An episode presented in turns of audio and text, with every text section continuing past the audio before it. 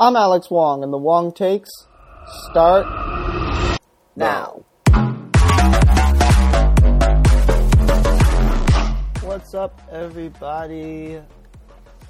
It is Tuesday, November 19th, 2019, and we are here for another episode of the Wong Takes.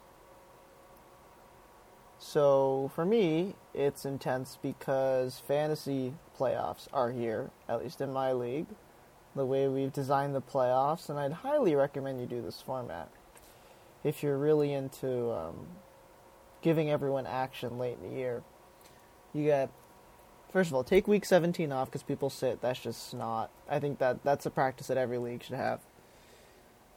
Then we do 10 weeks of regular season, which is pretty short. And for a 10 team league, that means you play one person twice and everyone else once. So it's almost a round robin. It's a little more than the round robin. And then you have the top two teams get a bye, and the teams 3 through 6 play a two week round for 11 and 12. And then the semifinals are 13 14, finals 15 16. And with this format, you get 6 out of 10 teams in the playoffs, which you know, people argue about how many teams should get in the playoffs or whatever, but if you look at what it's done in like basketball or hockey, I mean, it does make it um, pretty fun and gives a lot more teams things to play for late in the year. Especially in fantasy football, where there's no concept of tanking or draft picks or anything, um, it it could be arguably a net benefit to have that many people involved late on uh, in the season and then that means there's a real incentive to get a high seed because uh, you get a bye, and also you get a nice little format that mirrors kind of the NFL playoffs to some extent with the kind of wild card and then divisional and then a championship round, and so that's pretty cool.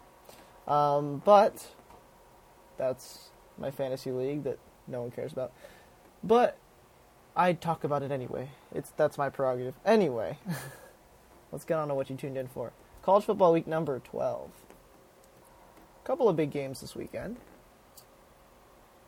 Georgia played Auburn in the SEC game of the week. Four hour game, as we are accustomed to from the uh, CBS on SEC uh, standard telecast.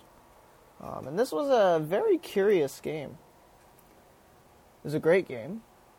Um, and coming into it, I was doubting Georgia. I think a lot of people were doubting Georgia. Did they deserve the number four seed? Number four seed, and I think they proved that they did uh, against a really tough Auburn team. Auburn, poor Auburn. I mean, its fate is always it's always destined, unless it's a really good year, to have two or three losses, just because of the brutal nature of the schedule and the conference and the teams it plays.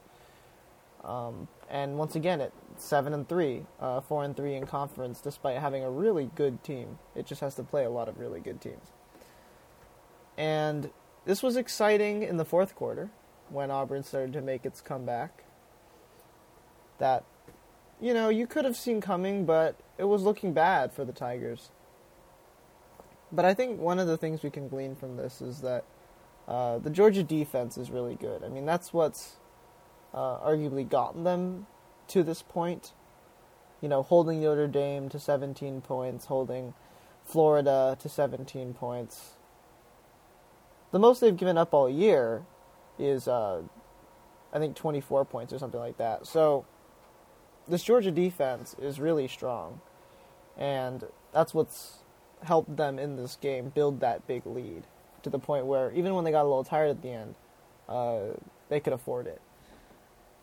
Still a little bit worried about the offense. Uh, I mean, Jake Fromm wasn't super involved in this one. He did throw for three touchdowns, uh, including a deep throw to Blaylock in the first quarter. But you know, look at the stats: 13 for 28, 110 yards, and that's okay. You know, when you've got running backs like they do, uh, particularly uh, D'Andre Swift, uh, you don't need super reliance on the passing game. You just need to do what you can to win. I think the lesson that we got from this game and also from another one we'll talk about later uh, is you know when you're up big, don't try to be conservative. Uh, play your style of offense. Don't try to necessarily run out the clock on defense too. I mean, a lot of Georgia's flaws in defensively in the fourth quarter could be chalked up to scheme. you know, playing a soft zone, uh, letting the offense of Auburn get in some kind of rhythm uh, is not something you want to do, even when you're up big, because it, it, leaves the potential for a comeback. And in a in, in college football, 21 points is nothing, um, particularly with uh, teams as good of this caliber. You know, 21 points is nothing. And despite all that I said about Auburn, you know, if you watch this team, they l- look one year away. I mean, in the fourth quarter, we really saw Bo Nix's potential, leading two touchdown drives. And it's going to be about consistency for him, uh, as it's really been all year. I mean, he's always showed flashes in these. He's he's been stuck in these big games. I mean, you, you get that when you come to Auburn, you know what to expect. Um, but you know, thrown right into the fire right away against Oregon, and then getting uh, A&M and Florida and LSU and Georgia, and then Alabama at the end of the year. I mean, that's a, a very tough schedule, and you can see his potential in all of these games. It's just that he makes too many mistakes, a little too inconsistent with placing the ball accurately, and if he has time to develop that, right, he he's one year away from being you know the best quarterback in college football. Uh, I would not be surprised to see that. People forget he's only a freshman and he's doing all. He's my grade and he's doing all this stuff, um, and it's ridiculous, and it's really cool, and you can tell that this Auburn team's going to be really good, and if they can put together a good performance against Alabama in a game that surprisingly is probably not going to mean much uh, as far as college football playoff scenarios go. Um, we'll see where this Auburn team stands heading into next year the mid late afternoon game, Oklahoma and Baylor, a big one in Waco, Texas. My mom watches Fixer Upper, and so it's just funny that Chip and Joanna uh, Gaines were the guest pickers uh, for game day in Waco. But the Bears jumped out to a 28 3 lead, and we all know what happens when you jump out to a 28 3 lead, you lose. And that's what happened. They fell to the Sooners 34 to 31. Now, I'm not going to cover in depth the Minnesota Iowa game. Uh, I kind of low key forgot about it. But we saw a couple of teams with something to prove go down uh, this weekend. And it's kind of disappointing. I mean, you're always rooting for the underdogs. Um, but it is a little bit of a, a reality check. You know, when you've got a target on your back, when you you're playing against teams where you're their biggest fit game. Uh, maybe not the case with Oklahoma. Um, but certainly Minnesota was starting to feel that a little. And it's tough because with a schedule like Baylor's or like Minnesota's, you've got it, it's a results driven league, right? And you've got to win games. It doesn't matter how you play necessarily. You've got to win out. Um, Baylor, for instance, playing against TCU when they barely beat them in triple overtime, no one's going to care about that in a few weeks. They just care that you won. You play Oklahoma, you come out firing. Uh, you you take the lead 28 to 3. You lead by 18 at the half. And yet no one's going to care because you lost. The the rankings committee, which those rankings probably to they're probably out by the time this show's out, but you know, the the committee doesn't care about how you played to to a certain extent right? Your your ranking it's it's a zero sum game. Your ranking's probably going to go up if you win and down if you lose. End of story. Um, and with this loss, Baylor's probably going to drop to you know somewhere around the 19-20 range, and Minnesota is probably going to drop to uh, probably 13 to 15 or something like that. And that's just the end of their playoff hopes, uh, probably. And that's disappointing.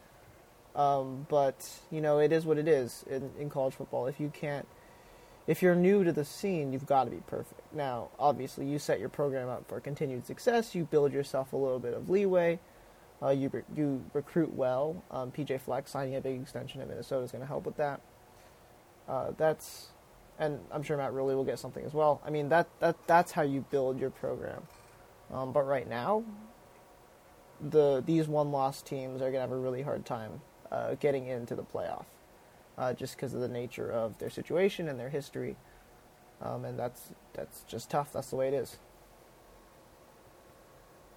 USC beat Cal in the nightcap in the local hour, 41 to 17. Ah, this was such a frustrating game to watch. after the well, okay, so before the Arizona State game, I, I told my friend this is you know this is the biggest game because we were four zero at the time. This is the biggest game in Cal's recent history, and every game, if they keep winning, every game will keep being the biggest game in Cal's recent history. And of course, they lost that game. They proceeded to lose four in a row. Nothing really mattered anymore. But coming into this one, you've got the Joe Roth uniforms honoring a former Cal football player who died of cancer a few months after his last game. Uh, it's your senior night. I mean, guy, you've got big names going out. Evan Weaver sticks out, of course, and you want to put on a good showing. Uh, there were 47,000 people there, one of the biggest crowds of the year at Memorial. A lot of USC fans, but a lot of Bears fans as well. And it's tough because you want to put on a good show uh, for your team, and they just flat out didn't do that. It's tough because also you wanted to see Chase Garbers come back and perform well, and there was a lot of debate over the week as Garbers was medically cleared to play. Do you want to start him? Because if he gets another injury, if he re-injures his injury or he gets a new injury, I mean, you, you, you want him there for the big game, and you want him there for UCLA too, and is would would caution be the better option here? And it's tough because it's senior night. You want to put your best team out there. I mean, USC feels like a big game. Um, USC kind of stands as the antithesis of Cal. You know, SoCal, NorCal, um, public, private, et cetera, et cetera, et cetera. You can go on and on. And so you wanted him there for this big game, but at the same time, looking at him getting re injured is really tough.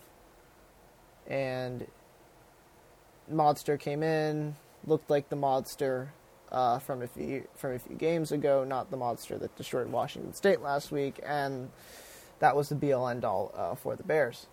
But looking forward, you, you're going to want to be careful with Garbers. I mean, he's questionable uh, and also Christopher Brown, questionable uh, for the big game.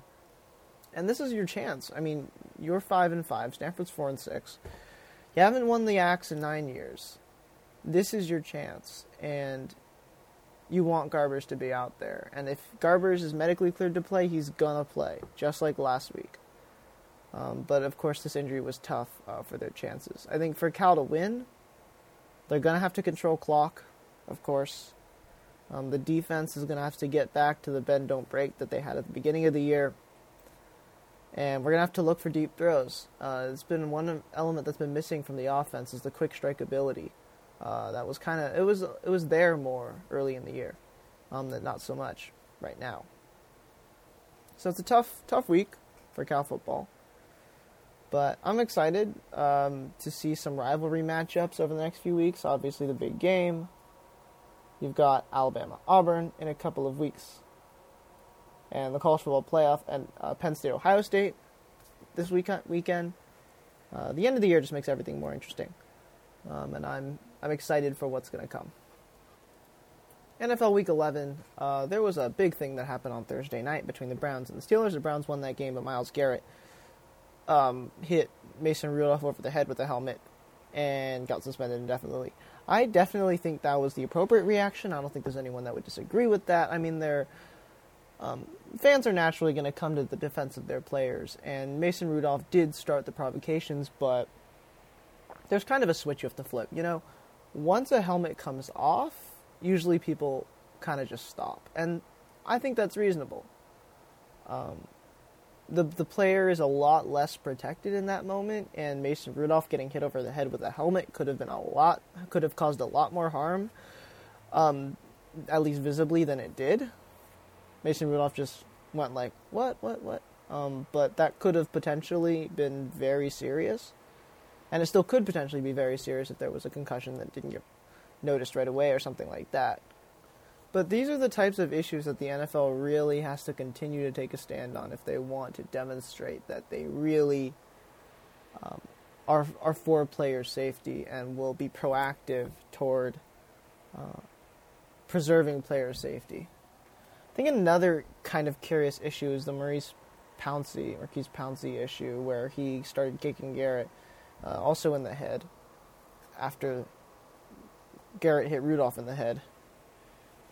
I think Pouncey had a good good head about it. I mean, he he had to understand that a suspension was coming, and it did come three games. Um, but he said, "I'll take it because Garrett was hurting my quarterback," and I think that's the right attitude. I mean, obviously you don't want to be running around kicking people in the head, but if it was ever deserved, you know, that was it. Uh, I'm not condoning violence in any sense, but I think given that he has accepted his punishment um, and and understands why, I don't really think there's much of a problem there with how all that conspired and turned out. On to actual football, the Niners played this weekend. They beat the Cardinals 36 to 26. That last fantasy, I'm actually playing um, against the Niners defense in fantasy, and that last touchdown uh, should not have counted. Anyway, uh, a gutsy win uh, for for the 49ers, coming off a very very tough Monday night loss in Seattle, going a short week, uh, playing against Arizona at home. This this was going to be a tight game. Uh, divisional divisional opponents always tough. Kyler Murray could be the another Russell Wilson in the division. I've seen a lot of that, um, and it, it very much looked like it in this one. But this this Niners team in this game, Jimmy G came up huge. Uh, played a lot, not totally dissimilar to the Cardinals game two weeks ago, and I think they've they're starting to flesh out their team a little better. I said last week that the Seahawks game was a wake up call, and I think they took that to heart. Jimmy G played a lot better, going 34 for 45, 424 yards, and four touchdowns. We did see a lot of the issues that have plagued him, you know, and, and caused uh, upheaval within the fan base, and that's the interceptions. A couple of careless picks, including one in the red zone, that really could have sealed their fate uh, had it not been for some late uh, heroics. But, you know, he's. People forget, you know, he's young. He's got 20 starts, um, 18 with the Niners. He's not. It, he shouldn't be expected to necessarily have uh, the most veteran savvy, even though you know he was back up to Tom Brady, and everyone says that you know you, you learn from the best, right? But a lot of that you can't gain until you experience it yourself, um, and I think that's why no one expected this team to have a nine and one record. Even I'm sure the own players didn't expect to have a nine and one record, and when you thrust these expectations in conjunction with um, how Jimmy G still needs a lot of room to grow, I think it's it's reasonable to for him to be where he's at right now. Uh, he doesn't necessarily have to be the superstar. Now, the Niners are getting into a really tough part of the schedule. You look at the rest coming up, Niners playing at home against Green Bay, so they get three straight uh, pretty big home games Seattle, Arizona, and then Green Bay on Sunday night. That got flexed to Sunday night. I'm happy about that. And then you go at Baltimore, at New Orleans, home against Atlanta, who's beaten a couple of good divisional opponents in New Orleans and Carolina back to back.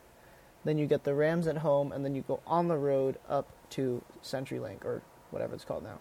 Um, but you go up to Seattle. And so those teams are all going to put up good fights. And if the Niners can go, you know, three and three on this stretch and look good and not get blown out, you know, you'd take that because you expect there to be some fatigue at this point, and you expect for a little bit, maybe of the quote unquote luck to even out. Um, but defense travels, the run game travels, even though it's been stifled in recent weeks. And I don't expect the Niners to kind of just fade off, you know, over this next month and a half. Uh, I expect them, and not they don't have to keep up the pace, um, but they at least can continue to show a lot of the same effort uh, and uh, scheming that has gotten them to this point. And I think they definitely can do that. It starts against Green Bay, um, but it'll it'll have to continue um, if they want to show that they can make a deep run into the playoffs, and for them to actually make a deep run into the playoffs.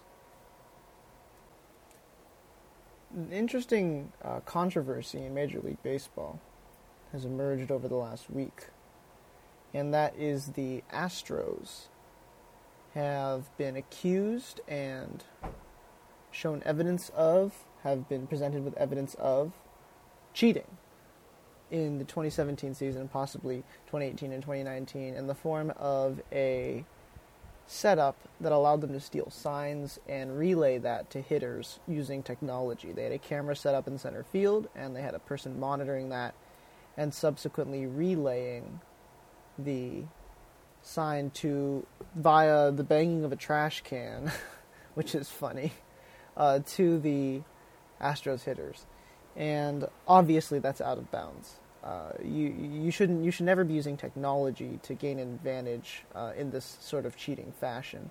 And the Astros, it's tough because if you look at it, it's the evidence is undeniable. Um, it's systemic. It happened all season. It led to a significant advantage uh, in knowing what pitch was coming, or at least the speed. Uh, and if if the MLB really wants to send a message, um, vacating the championship would be the right move.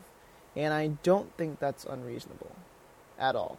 Um, because of the the breadth of what they did um, and the precision with which they did it. Um, it's very clear that they were able to identify specific pitches that were coming. Um, and there's and the the statistics, in particular the strikeout percentage uh, difference, is undeniable. And so I would not be surprised to see the title vacated at all, at all. I'm not sure that's appropriate, um, just because of how extreme it is. Personally, I would extend long suspensions, um, and in particular for AJ Hinch and for the uh, Astros organization, maybe suspend some picks and things like that. I wouldn't go as far as to vacate the title, but I would not blame the league if they felt it was necessary to do so, um, because this is such an extreme case. Going forward, I mean, teams are going to still find ways to cheat. You know, I, I would not be. I, I, I think this type of gamesmanship will continue, um, just because baseball teams are human. Uh, they want to gain an advantage in any way possible, and it was, you know, Vaseline, and then it was steroids, and now it's uh, stealing signs. Uh, this is a perpetual cycle, but you've got to nip this particular one in the bud while you can, um, because of how severe it was, and it demonstrated that a lot can get past people, even if something seemingly as obvious as banging a trash can before off-speed pitches. And so, in a case like this, precedent setting is really important. Uh, quick take reacting to the new college football playoff rankings. Nothing changed in the top seven. Uh, really, the only point of contention I think this week was uh, was Alabama to drop because of Tua? And it sucks that Tua's out uh, for the rest of the year because we're robbed of an exciting player on a good team, and that's what makes for the best kind of entertainment. And he's now got to deal with all of that heading into the draft. Probably, I assume he's coming out. Um, it makes sense financially. It makes sense as far as advancing his football career.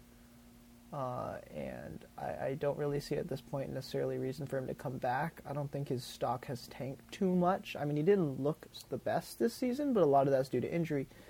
Uh, and of course, with him now suffering that season ending injury, um, I don't think that's going to do much to his stock or how he's viewed by professional teams. Now, the question was is Alabama going to drop in the rankings? I don't think they deserve to. I mean, they blew out Mississippi State, that's what they needed to do. And you, the committee should judge teams, and they did in this case, based on what have you done, not what will you do. The the CFP uh, is not meant to be predictive.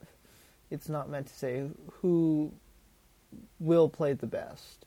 It's who played the best and what who's won the most quality games. And I think the committee demonstrating that they're willing to uphold that principle uh, is good for now and for the long run. And the teams behind Alabama have op- plenty of opportunities, um, Oregon and Utah in particular, uh, to move up uh, by potentially beating each other in a conference championship game. And if one of them loses, they don't deserve to be ahead of Alabama anyway. So, you know, I think this the committee ultimately did the right thing here, um, and I'm, I think we're we're in good shape uh, heading into the rest of the way. And also Minnesota and Baylor. Minnesota actually only dropped two spots, which surprised me. Um, but Baylor took a also dropped, uh, I think, one spot, um, but they were already pretty low to begin with, um, and so it will be we'll be curious. It'll be curious to see what happens with them the rest of the way as well. Thanks so much for listening to The Wong Takes. Check it out everywhere, bit.ly slash The Wong Takes, Wong Takes at gmail.com with questions, comments, and concerns, voicemails, etc. Uh, thank you so much for listening to the podcast, as always, and I will see you next